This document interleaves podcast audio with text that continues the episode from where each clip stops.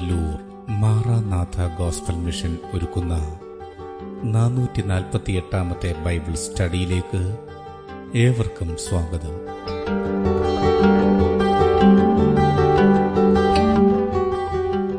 ശിഷ്യത്വം എന്ന വിഷയത്തിന്റെ മുന്നൂറ്റി അൻപത്തിയെട്ടാം ഭാഗത്തെ ആസ്പദമാക്കി ശിഷ്യത്വത്തിന്റെ അടിസ്ഥാനം എന്ന വിഷയത്തിന്റെ നൂറ്റി തൊണ്ണൂറ്റി ഒന്നാം ഭാഗമാണ് നിങ്ങൾ കേൾക്കുവാൻ പോകുന്നത്.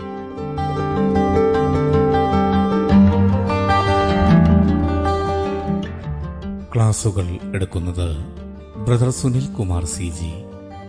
അന്വേഷണങ്ങൾക്ക് nine double four seven two zero double six eight zero.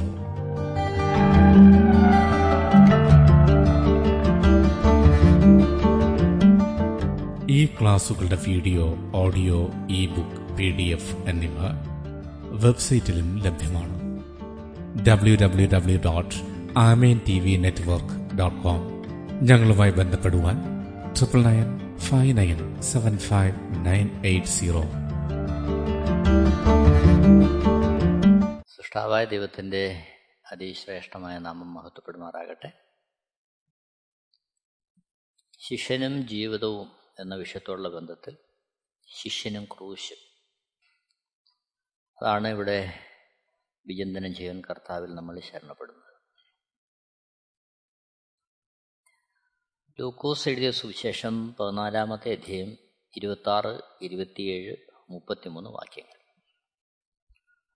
ലൂക്കോസ് എഴുതിയ സുവിശേഷം പതിനാലാമത്തെ അധ്യായം ഇരുപത്താറ് ഇരുപത്തേഴ് മുപ്പത്തിമൂന്ന് വാക്യങ്ങൾ. എന്റെ അടുക്കൽ വരികയും അപ്പനെയും അമ്മയെയും ഭാര്യയെയും മക്കളെയും സഹോദരന്മാരെയും സഹോദരികളെയും സ്വന്തം ജീവനെയും കൂടെ പകയ്ക്കാതിരിക്കുകയും ചെയ്യുന്നവന് എന്റെ ശിഷ്യനായിരിക്കാൻ കഴിയുകയില്ല.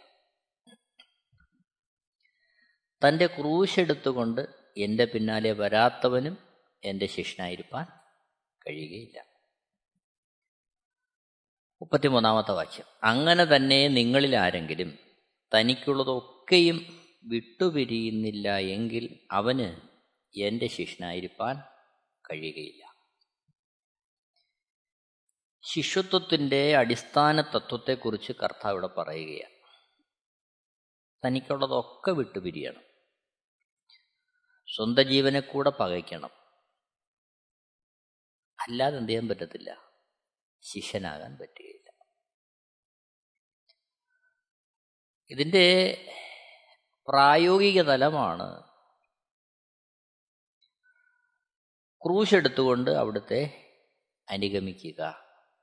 ഇരുപത്തേഴാമത്തെ വാക്യം. തന്റെ ക്രൂശ് എടുത്തുകൊണ്ട് എന്റെ പിന്നാലെ വരാത്തവനും എന്റെ ശിഷ്യനായിരിക്കാൻ കഴിയുകയില്ല. ക്രൂശ് അവിടെയാണ് നമ്മുടെ ഇഷ്ടങ്ങളും നമ്മുടേതായ ആഗ്രഹങ്ങളും സ്വയവും എല്ലാം എന്ത് ചെയ്യപ്പെടുന്നത്? ക്രൂശിക്കപ്പെടുന്നത്. അവിടെയാണ് ക്രിസ്തുവിന്റെ ജീവൻ നമ്മളിൽ വെളിപ്പെടുന്നത്. അത്തരത്തിലാണ് ഒരു ശിഷ്യൻ യേശുക്രിസ്തുവിനെ അനുഗമിക്കുവാൻ തക്കോണം ഒരുക്കപ്പെടുന്നത്. മത്തായി സുവിശേഷം ഇരുപത്തി എട്ടാമത്തെ അധ്യയം പതിനെട്ട് മുതൽ ഇരുപത് വരെയുള്ള വാക്യങ്ങൾ. മത്തായി എഴുതിയ സുവിശേഷം ഇരുപത്തി എട്ടാമത്തെ അധ്യയം പതിനെട്ട് മുതൽ ഇരുപത് വരെ. യേശു അടുത്ത് ചെന്ന് സ്വർഗത്തിലും ഭൂമിയിലും സകല അധികാരവും എനിക്ക് നൽകപ്പെട്ടിരിക്കുന്നു. ആകയാൽ നിങ്ങൾ പുറപ്പെട്ട് പിതാവിന്റെയും പുത്രന്റെയും പരിശുദ്ധാത്മാവിന്റെയും നാമത്തിൽ സ്നാനം കഴിപ്പിച്ചും ഞാൻ നിങ്ങളോട് കൽപ്പിച്ചതൊക്കെയും പ്രമാണിപ്പാൻ തക്കവണ്ണം ഉപദേശിച്ചും കൊണ്ട് സകല ജാതികളെയും ശിഷ്യരാക്കിക്കൊള്ളുവിൻ. ഞാനോ ലോകാവസാനത്തോളം എല്ലാ നാളും നിങ്ങളോട് കൂടെയുണ്ട് എന്നരളി ചെയ്തു സ്വർഗത്തിലേക്ക് കയറിപ്പോകുന്നതിന് മുമ്പ് ഉയർത്തെഴുന്നേറ്റ യേശുക്രിസ്തു തന്റെ ശിഷ്യന്മാരെ ദൗത്യമേൽപ്പിക്കുകയാണ്. സകലരെയും എന്ത് ചെയ്യുക? ശിഷ്യന്മാരാക്കുക. ശിഷ്യന്മാരാക്കുക എന്നുള്ളതാണ് കർത്താവ് നമ്മെ ഏൽപ്പിച്ചിരിക്കുന്ന ദൗത്യം. അതുകൊണ്ട് നാം ആദ്യം ശിഷ്യന്മാരാകണം. ശേഷം മാത്രമേ നമുക്കൊരാളെ ശിഷ്യനാക്കാൻ സാധിക്കുകയുള്ളൂ. ഇവിടെ ശിഷ്യന്റെ സമർപ്പണം. ഭക്തനായ പൗലോസ് എഴുതുന്നു ഗലാത്യ ലേഖനം രണ്ടാമത്തെ അധ്യയം ഇരുപതാമത്തെ വാക്യം. ഞാൻ ക്രിസ്തുവിനോടുകൂടു ഞാൻ ക്രിസ്തുവിനോടുകൂടെ ക്രൂശിക്കപ്പെട്ടിരിക്കുന്നു. ഇനി ജീവിക്കുന്നത് ഞാനല്ല ക്രിസ്തുവത്രേ എന്നിൽ ജീവിക്കുന്നു. ഇപ്പോൾ ഞാൻ ജഡത്തിൽ ജീവിക്കുന്നതോ എന്നെ സ്നേഹിച്ച് എനിക്ക് വേണ്ടി തന്നെത്താൻ ഏൽപ്പിച്ചു കൊടുത്ത ദൈവപുത്രങ്കിലുള്ള വിശ്വാസത്താൽ അത്രേ ജീവിക്കുന്നത് ഒരു ശിഷ്യന്റെ സമ്പൂർണ സമർപ്പണത്തെ ഇവിടെ കാണുകയാണ് ഞാൻ ക്രിസ്തുവിനോടുകൂടെ ക്രൂശിക്കപ്പെട്ടിരിക്കുന്നു. ഇനി ജീവിക്കുന്നത് ഞാനല്ല ക്രിസ്തുവത്രേ എന്നിൽ ജീവിക്കുന്നു. അപ്പോൾ ഒരു ശിഷ്യനെ സംബന്ധിച്ച് അവനിലൂടെ യേശു ക്രിസ്തു ജീവിക്കുക. മറ്റൊരർത്ഥത്തിൽ നമ്മിലൂടെ ജീവിച്ച് യേശു ക്രിസ്തു അവിടുത്തെ ഹിതം നമ്മിലൂടെ ചെയ്യുക. ചുരുക്കത്തിൽ ഒരു ക്രിസ്തു ശിഷ്യന്റെ ജീവിതം ദൈവത്തിന്റെ ഇഷ്ടത്തിന് വേണ്ടി തന്നെ ഏൽപ്പിച്ചു കൊടുക്കുക എന്നുള്ളതാണ്. ഒരു വേള ഓർക്കുക. വാക്കുകൊണ്ട് ചിന്ത കൊണ്ട് നിരൂപണം കൊണ്ട് നമ്മളിൽ നിന്നൊക്കെ വീഴ്ചയും തെറ്റുകളും ഒക്കെ വന്നേക്കാം. എന്നാൽ കർത്താവിനെ അനുഗമിക്കുവാൻ തക്കോണം സമർപ്പിക്കപ്പെട്ട ഒരുവനെ പരിശുദ്ധാത്മാവ് അവന്റെ ജീവിതത്തിലെ തെറ്റുകുറ്റങ്ങളെ അവന് ബോധ്യപ്പെടുത്തും. അത് വിട്ടൊഴിയുവാൻ തക്കവണ്ണം ആവശ്യമായ ദൈവകൃപ അവന്റെ മേൽ പകരും. അനുസരിച്ച് ഏറ്റെടുത്ത് ജീവിക്കുവാൻ ആഗ്രഹിക്കുന്നവരെ ഓരോ നാളും പണിഞ്ഞൊരുക്കി കർത്താവ് തന്റെ നല്ല ശിഷ്യന്മാരായി അവിടുന്ന് ചേർത്തുകൊള്ളും. ഓർക്കുക അതിനാണ് കർത്താവ് നമ്മളെ വിളിച്ചിരിക്കുന്നത്. ഒരു ശിഷ്യന്റെ അതായത് പുതിയ സൃഷ്ടിയുടെ മനോഭാവം എന്തായിരിക്കണം? കാഴ്ചപ്പാട് എന്തായിരിക്കണം? അവന്റെ ജീവിതചര്യ. ചുരുക്കത്തിൽ ഈ ഭൂമിയിലെ ജീവൻ അവസാനിക്കുന്നത് വരെ ഒരു ശിഷ്യൻ അവൻ കർത്താവിന്റെ ശബ്ദം കേട്ട് കർത്താവിനെ അനുഗമിക്കുവാൻ തക്കവണ്ണം സമർപ്പിക്കപ്പെട്ടവനാകണം. അതിന് ഉത്സാഹമുള്ളവനായിരിക്കണം. നോക്കണമേ. കുരിന്തിർക്കെഴുതിയ ഒന്നാമത്തെ ലേഖനം ആറാമത്തെ അധ്യയം പത്തൊമ്പതാമത്തെ വാക്യത്തിൽ ഒന്ന് കുരിന്തിർ ആറിന്റെ പത്തൊൻപത്. ദൈവത്തിന്റെ ദാനമായി നിങ്ങളിൽ ഇരിക്കുന്ന പരിശുദ്ധാത്മാവിന്റെ മന്ദിരമാകുന്നു നിങ്ങളുടെ ശരീരമെന്നും നിങ്ങളെ വിലയ്ക്ക് വാങ്ങിയിരിക്കിയാൽ നിങ്ങൾ താന്താങ്ങൾക്കുള്ളവരല്ല എന്നും അറിയുന്നില്ലയോ? ഒന്നാമത് നമ്മുടെ ജീവിതം നമ്മുടെ ശരീരം കർത്താവ് വിലയ്ക്ക് വാങ്ങിയതാണ്.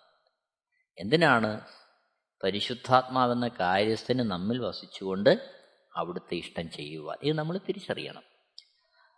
ആ പരിശുദ്ധാത്മാവ് നമ്മിൽ വസിച്ചുകൊണ്ട് എന്ത് ചെയ്യുന്നു? നാം നടക്കേണ്ടുന്ന വഴികളെ ദിനംതോറും നമ്മെ ഓർപ്പിച്ച് അതിലൂടെ ദൈവം നമ്മളെ നടത്തുന്നു. പരിശുദ്ധാത്മാവ് ഓരോ നാളിലും നമ്മിലൂടെ പ്രവർത്തിക്കുന്നു അവിടുത്തെ ഇഷ്ടം നമ്മളിലൂടെ ചെയ്യുന്നു. യോഹന്നാൻ എഴുതിയ സുവിശേഷം പതിനാലാമത്തെ അധ്യയം പതിനാറാമത്തെ വാക്യത്തിൽ എന്നാൽ ഞാൻ പിതാവിനോട് ചോദിക്കും അവൻ സത്യത്തിന്റെ ആത്മാവെന്ന മറ്റൊരു കാര്യസ്ഥനെ. എന്നേക്കും നിങ്ങളുടെ കൂടെ ഇരിക്കേണ്ടതിന് നിങ്ങൾക്ക് തരും. കൂടെ ഇരിക്കേണ്ടതിന് തരുന്ന കാര്യസ്ഥൻ. അതായത് നമ്മിൽ വസിച്ചുകൊണ്ട് കാര്യങ്ങളെ നോക്കി നടത്തുന്ന കാര്യസ്ഥൻ. ആ കാര്യസ്ഥൻ എങ്ങനെയാണ് കാര്യങ്ങളെ നോക്കി നടത്തുന്നത്? യോഹന്നാൻ പതിനാറിന്റെ ഏഴ് മുതൽ പതിനഞ്ച് വരെയുള്ള വാക്യങ്ങൾ വായിക്കുമ്പോൾ എട്ടാമത്തെ വാക്യത്തിൽ അവൻ വന്ന് പാപത്തെക്കുറിച്ചും നീതിയെക്കുറിച്ചും ന്യായവിധിയെക്കുറിച്ചും ലോകത്തിന് ബോധം വരുത്തും. പതിമൂന്നാമത്തെ വാക്യം. സത്യത്തിന്റെ ആത്മാവ് വരുമ്പോഴോ അവൻ നിങ്ങളെ സകല സത്യത്തിലും വഴി നടത്തും. അവൻ സ്വയമായി സംസാരിക്കാതെ താൻ കേൾക്കുന്നത് സംസാരിക്കുകയും വരുവാനുള്ള നിങ്ങൾക്ക് അറിയിച്ചു തരികയും ചെയ്യും. അപ്പോൾ പരിശുദ്ധാത്മാവ് ചെയ്യുന്നത് ദൈവത്തിൽ നിന്ന് കേട്ട് യേശുക്രിസ്തുവിൽ നിന്ന് കേട്ട് നമ്മളെ അറിയിക്കും.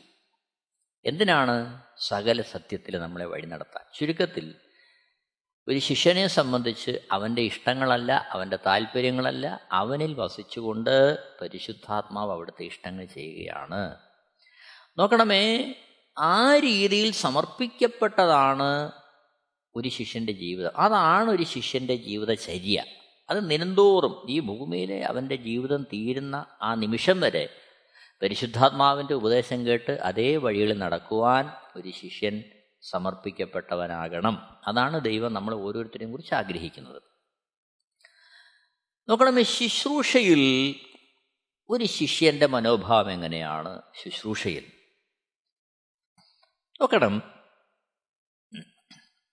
അത്തായി സുവിശേഷം ഇരുപത്തി എട്ടാമത്തെ അധ്യായന്റെ പത്തൊമ്പത് ഇരുപത് വാക്യങ്ങളിൽ ആകയാൽ നിങ്ങൾ പുറപ്പെട്ട് പിതാവിന്റെയും പുത്രന്റെയും പരിശുദ്ധാത്മാവിന്റെയും നാമത്തിൽ സ്നാനം കഴിപ്പിച്ച് ഞാൻ നിങ്ങളോട് കൽപ്പിച്ചതൊക്കെയും പ്രമാണിപ്പാൻ തക്കവണ്ണം ഉപദേശിച്ചും കൊണ്ട് സകല ജാതികളെയും ശിഷ്യരാക്കിക്കൊള്ളുവിൻ. ഞാനോ? ലോക അവസാനത്തോളം എല്ലാ നാളും നിങ്ങളുടെ കൂടെയുണ്ട് എന്നള്ളി ചെയ്തു. ഇതൊരു കൽപ്പന എന്നതിനേക്കാൾ ഒരു ശിഷ്യന്റെ ജീവിതചര്യയാണിത്. എന്താണ്? സകല ജാതികളെ ശിഷ്യരാക്കുക. എങ്ങനെയാണ് ശിഷ്യനാക്കുന്നത്? എന്തിനാണ് ശിഷ്യനാക്കുന്നത്?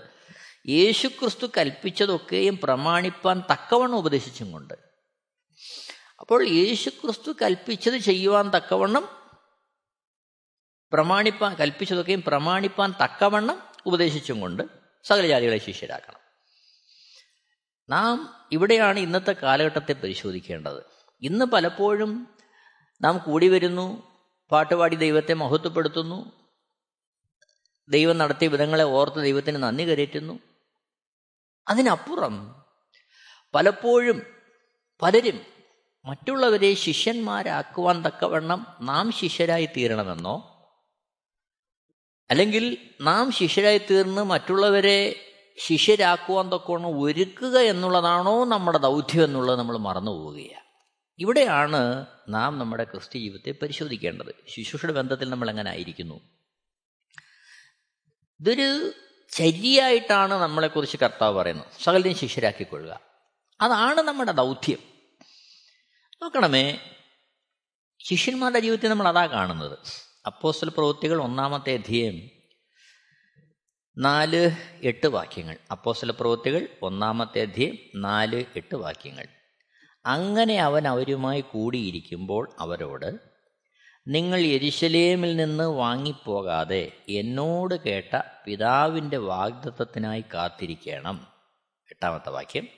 എന്നാൽ പരിശുദ്ധാത്മാവ് നിങ്ങളുടെ മേൽ വരുമ്പോൾ നിങ്ങൾ ശക്തി ലഭിച്ചിട്ട് എരിശലേമിലും യഹൂദിയിൽ എല്ലായിടത്തും ശമരിയിലും ഭൂമിയുടെ അറ്റത്തോളവും എന്റെ സാക്ഷികളാകും എന്ന് പറഞ്ഞു. അപ്പോൾ ഉയർത്തെഴുന്നേറ്റ് സ്വർഗത്തിലേക്ക് പോകുന്ന യേശു ക്രിസ്തുവിന് ശിഷ്യന്മാരോട് പറയുവാനുള്ള ഒരേ ഒരു കാര്യം ഇതേ ഉള്ളൂ.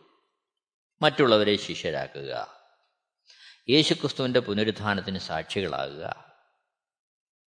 അപ്പോൾ എന്നെ കേൾക്കുന്ന പ്രിയരെ നാം എത്രത്തോളം കർത്താവിന്റെ ഈ ഇഷ്ടത്തോട് ചേർന്ന് നിൽക്കുന്നു അതാണ് നമ്മൾ പരിശോധിക്കേണ്ടത്. നമ്മുടെ ജീവിതത്തിന്റെ ലക്ഷ്യം എന്താണ്? മറ്റുള്ളവരെ ശിഷ്യരാക്കുക എന്നുള്ളതാണോ? അതോ ഈ യേശുക്രിസ്തുവിനെ അറിഞ്ഞ് നമ്മുടെ ജീവിതം ഒരു സുരക്ഷിത മേഖലയിലാക്കി ഈ ഭൂമിയിൽ സ്വസ്ഥമായിട്ടങ്ങ് ജീവിക്കുക എന്നുള്ളതാണോ? നാം നമ്മളെ തന്നെ പരിശോധിക്കണം. ശിഷ്യന്മാരുടെ ജീവിതത്തിൽ നമ്മളിത് കാണുന്നുണ്ട്. അപ്പോസ്തല പ്രവൃത്തി എട്ടാമത്തെ അധ്യയത്തിൽ ഒന്നു മുതൽ നമ്മൾ വായിക്കുമ്പോൾ എരിശിലേമിൽ ഒരു ഉപദ്രവം ഉണ്ടാകുന്നു അതിനോടനുബന്ധിച്ച് നടക്കുന്ന സംഭവവാസങ്ങളെ രേഖപ്പെടുത്തുകയാണ്. അപ്പോസ്തല പ്രവൃത്തികൾ എട്ടാമത്തെ അധ്യയം. അതിന്റെ ഒന്നാമത്തെ വാക്യത്തിൽ അവനെ കൊല ചെയ്തത് ശൗലിന് സമ്മതമായിരുന്നു. അന്ന് എരിശലേമിലെ സഭയ്ക്ക് ഒരു വലിയ ഉപദ്രവം നേരിട്ടു. അപ്പോസലന്മാർ ഒഴികെ എല്ലാവരും യഹൂദ്യ ശമരിയ ദേശങ്ങളിൽ ചിതറിപ്പോയി. സ്റ്റെഫാനോസ് എന്ന ഭക്തനായ മനുഷ്യൻ രക്തസാക്ഷിയാകുന്നതിനുള്ള ബന്ധത്തിൽ യരുസലേമിലെ സഭയ്ക്ക് വലിയ ഉപദ്രവം നേരിടുകയാണ്. അപ്പോസലന്മാരൊഴികെ എല്ലാവരും യഹൂദ്യ ശമര്യ ദേശങ്ങളിലേക്ക് ചിതറിപ്പോവുകയാണ്. നാലാമത്തെ വാക്യം ശ്രദ്ധിക്കണമേ.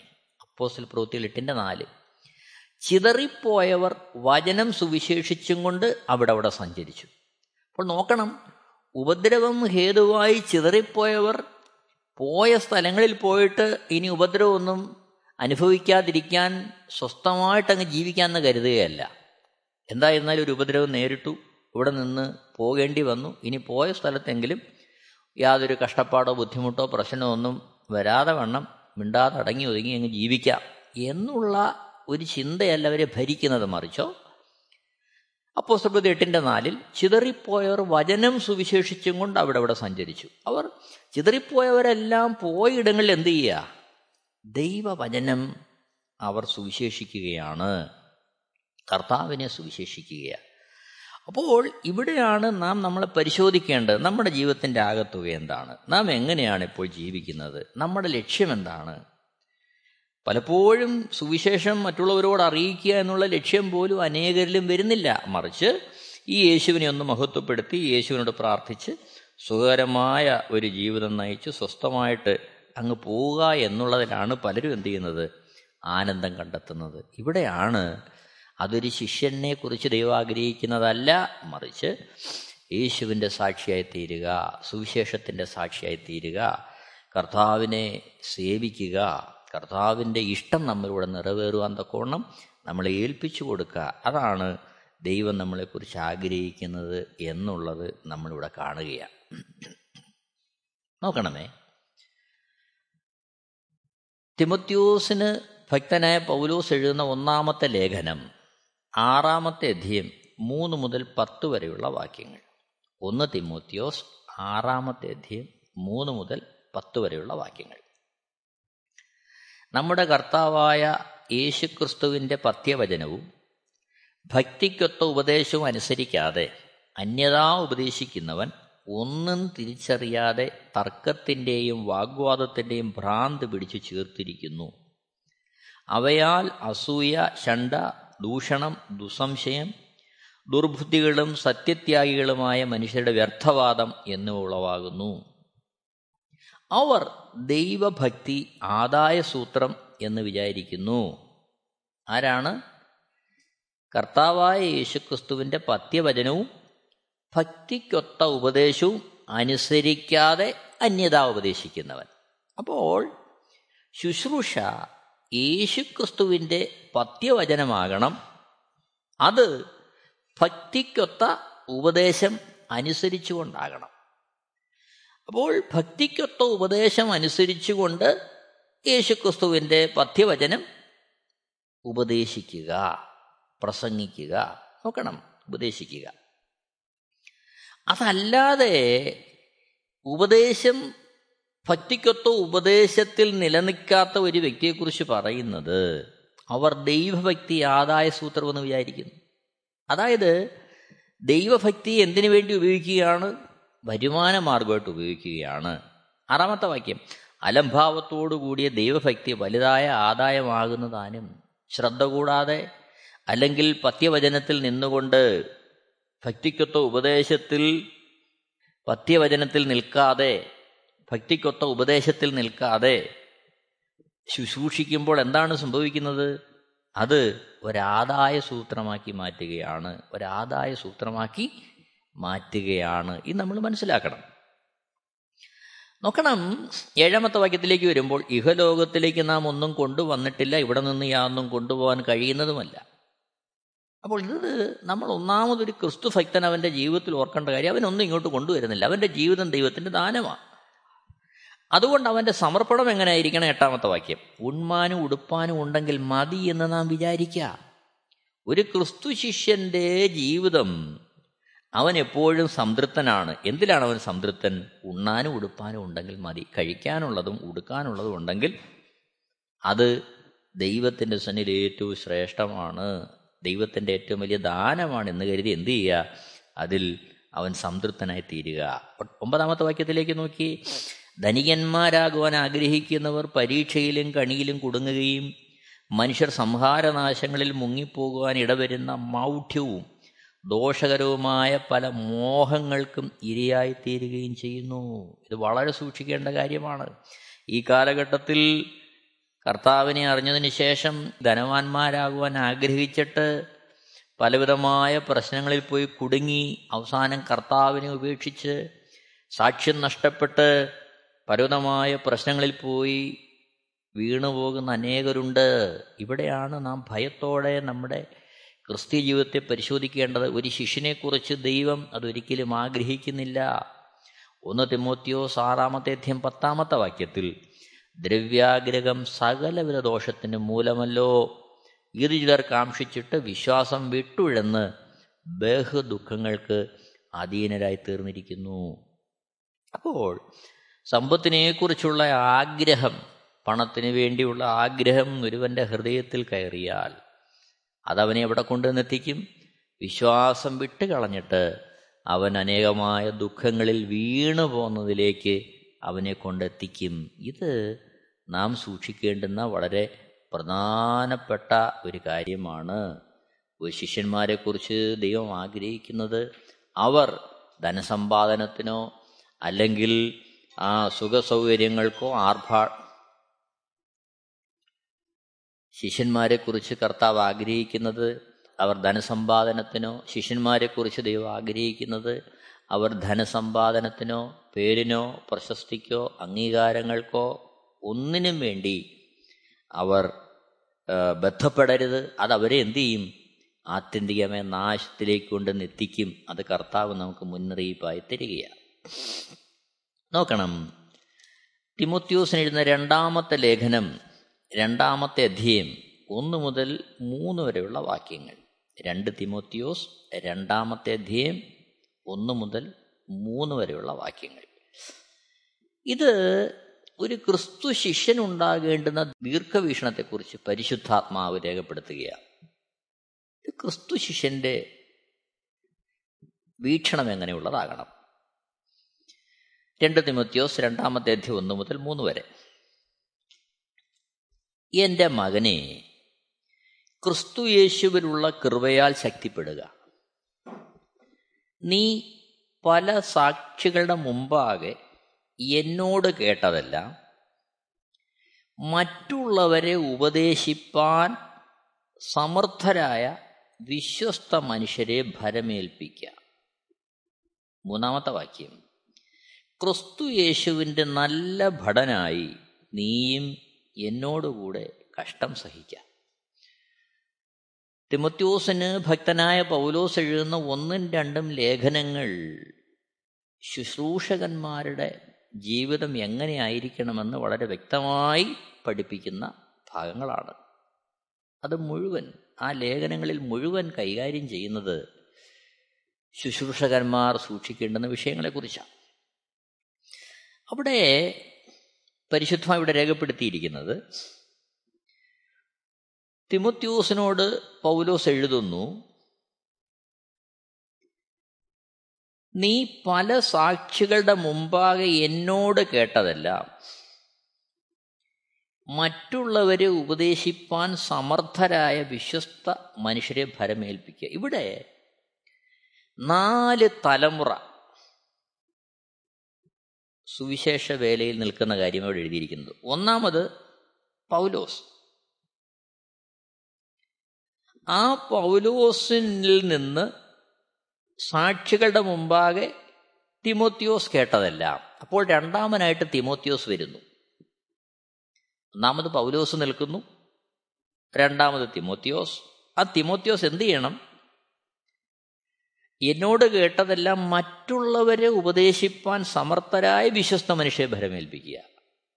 അപ്പോൾ മറ്റുള്ളവരെ ഉപദേശിപ്പാൻ സമർത്ഥരായ വിശ്വസ്ത മനുഷ്യരെ ഭരമേൽപ്പിക്കുക. അപ്പോൾ അടുത്ത ഒരു കൂട്ടത്തെ ഏൽപ്പിക്കുക. എന്തിനു വേണ്ടിയാണ്?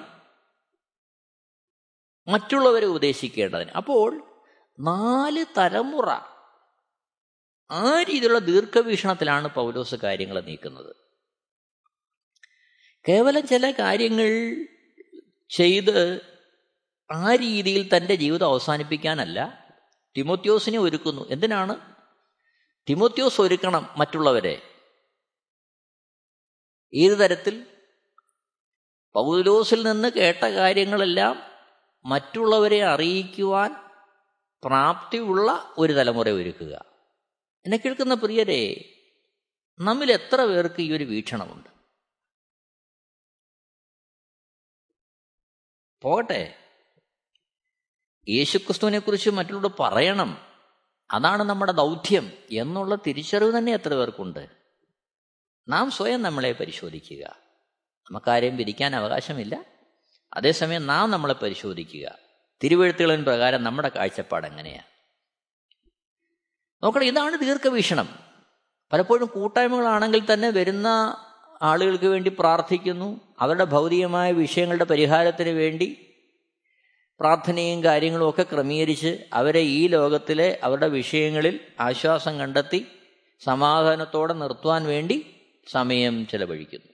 എന്നാൽ ഈ സുവിശേഷം കേട്ട പഥ്യവചനങ്ങളും ഉപദേശങ്ങളും അതേ അർത്ഥത്തിൽ മറ്റുള്ളവരിൽ എത്തിക്കുവാൻ പ്രാപ്തിയുള്ള തലമുറയെ ഒരുക്കുന്നതിൽ നമ്മൾ എവിടെ എത്തി നിൽക്കുന്നു? ഇത് വളരെ ഗൗരവത്തോടെ ഭയത്തോടെ നാം ശ്രദ്ധിക്കേണ്ടത് ആവശ്യമാണ്. അതുമല്ല ഇന്ന് പലപ്പോഴും കേൾക്കുന്ന സുവിശേഷ സന്ദേശം എന്താ? രണ്ട് തിമോത്യോസ് രണ്ടാമത്തെ അധ്യയന്റെ എട്ടാമത്തെ വാക്യത്തിൽ പൗലോസ് എഴുതുന്നു ദാവീദിന്റെ സന്ധിയെ ജനിച്ച് മരിച്ചിട്ട് ഉയർത്തെഴുന്നേറ്റിരിക്കുന്ന യേശു ക്രിസ്തുവിനെ ഓർത്തുകൊള്ളുക. അതാകുന്നു എന്റെ സുവിശേഷം.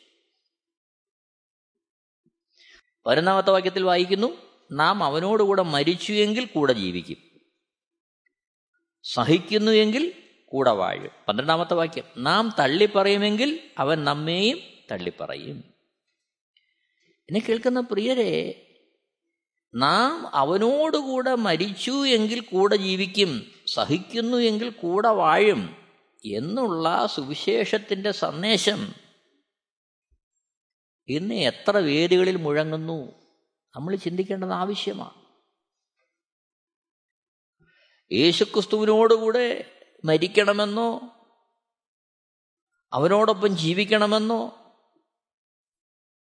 കർത്താവ് നിമിത്തം സഹിക്കണമെന്നോ എങ്കിൽ മാത്രമേ അവിടുത്തോടുകൂടി വാഴാൻ കഴിയുകയുള്ളൂ എന്നോ ഇന്ന് എത്ര വേദികളിൽ മുഴങ്ങുന്നു? നാം നമ്മെ തന്നെ പരിശോധിക്കുക. പലപ്പോഴും ഇന്ന് അവതരിപ്പിക്കുന്നത്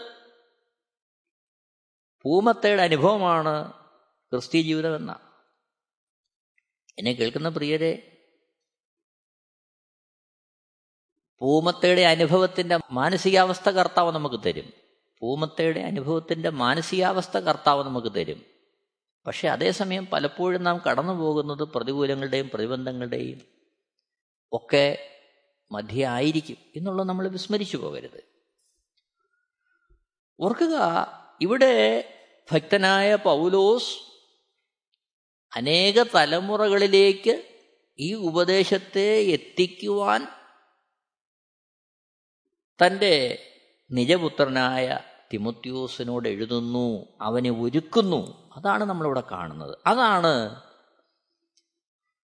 ഒരു ശിഷ്യന്റെ ദീർഘവീക്ഷണം വേലയെക്കുറിച്ചുള്ള. ആ ഓർക്കുക നമ്മുടെ ദീർഘവീക്ഷണം ഈ വിഷയത്തിൽ എത്രത്തോളമുണ്ട്? കർത്താവിന് വേണ്ടിയുള്ള നമ്മുടെ ജീവിതം എങ്ങനെയാണ് നമ്മളിത് പരിശോധിക്കേണ്ടത് ആവശ്യമാണ് എന്നെ കേൾക്കുന്ന പ്രിയരെ ഇവിടെയാണ് നാം നമ്മളെ തന്നെ പരിശോധിക്കേണ്ടത്. നമ്മുടെ ക്രിസ്തീയ ജീവിതം എങ്ങനെയാണ് വേലയെക്കുറിച്ചുള്ള നമ്മുടെ മനോഭാവം എന്താണ്? വളരെ ആഴമൊരു സമർപ്പണം നമ്മുടെ ജീവിതത്തിൽ ഉണ്ടാകട്ടെ. ഇത് നമ്മുടെ ജീവിതചര്യയായി മാറണമെന്ന് കർത്താവ് ആഗ്രഹിക്കുകയാണ്. ക്രിസ്തു ശിഷ്യൻ അവന്റെ ജീവിതത്തിന്റെ അവന്റെ ലക്ഷ്യമാണ് ക്രിസ്തുവിലേക്ക് അനേകരെ ഒരുക്കുക അവനൊരുങ്ങുക. അതിനായി സുവിശേഷത്തെ പങ്കുവയ്ക്കുക. മായം ചേർക്കാത്ത കൂട്ടുചേർക്കാത്ത ദൈവവചനം അതേ അളവിൽ പകരുക. ഇത് ദൈവം നമ്മളെക്കുറിച്ച് ആഗ്രഹിക്കുന്ന കാര്യമാണ്. എന്നെ കേൾക്കുന്ന പ്രിയരെ നമ്മളിൽ എത്ര പേര് ഇതൊരു ജീവിതചര്യയായി നമ്മുടെ ജീവിതത്തിൽ ഏറ്റെടുത്തിരിക്കുന്നു? നമുക്ക് നമ്മളെ തന്നെ ഒരു നിമിഷം ദൈവനത്തിന്റെ മുമ്പാകെ സമർപ്പിക്കാം. കർത്താവിന്റെ കൃപയ്ക്കായി നമുക്ക് ദൈവത്തോട് പ്രാർത്ഥിക്കാം.